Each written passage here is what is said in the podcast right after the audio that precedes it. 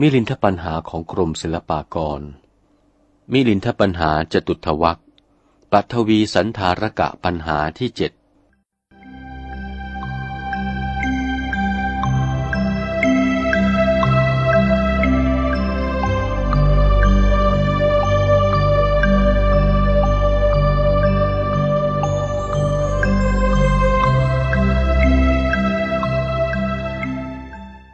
ถามว่า ที่ว่าลมรองน้ำ น้ำรองแผ่นดินนั้นจะให้เห็นว่าจริงได้ด้วยอย่างไร ราชา สมเด็จพระเจ้ามิลินภูมินทราธิบดีมีพระราชองค์การตรัสถามว่า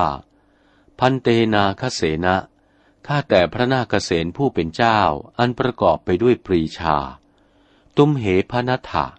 พระผู้เป็นเจ้าวิสัชนาไว้กับโยมว่า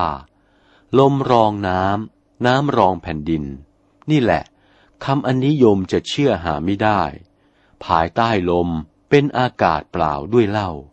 เออน้ำจะตั้งอยู่กับอะไร พระนาคเษนเมื่อจะวิสัชนาแก้ไข จึงเอาธรรมกรก ตักอุทกัง แล้วก็เอามือปิดปากธรรมกรกไว้ มิให้อุทกังไหลลงได้ ถือไว้ให้พระเจ้ามิลินปินกษัตริย์ทัศนาการทอดพระเนตร จึงถวายพระพรว่า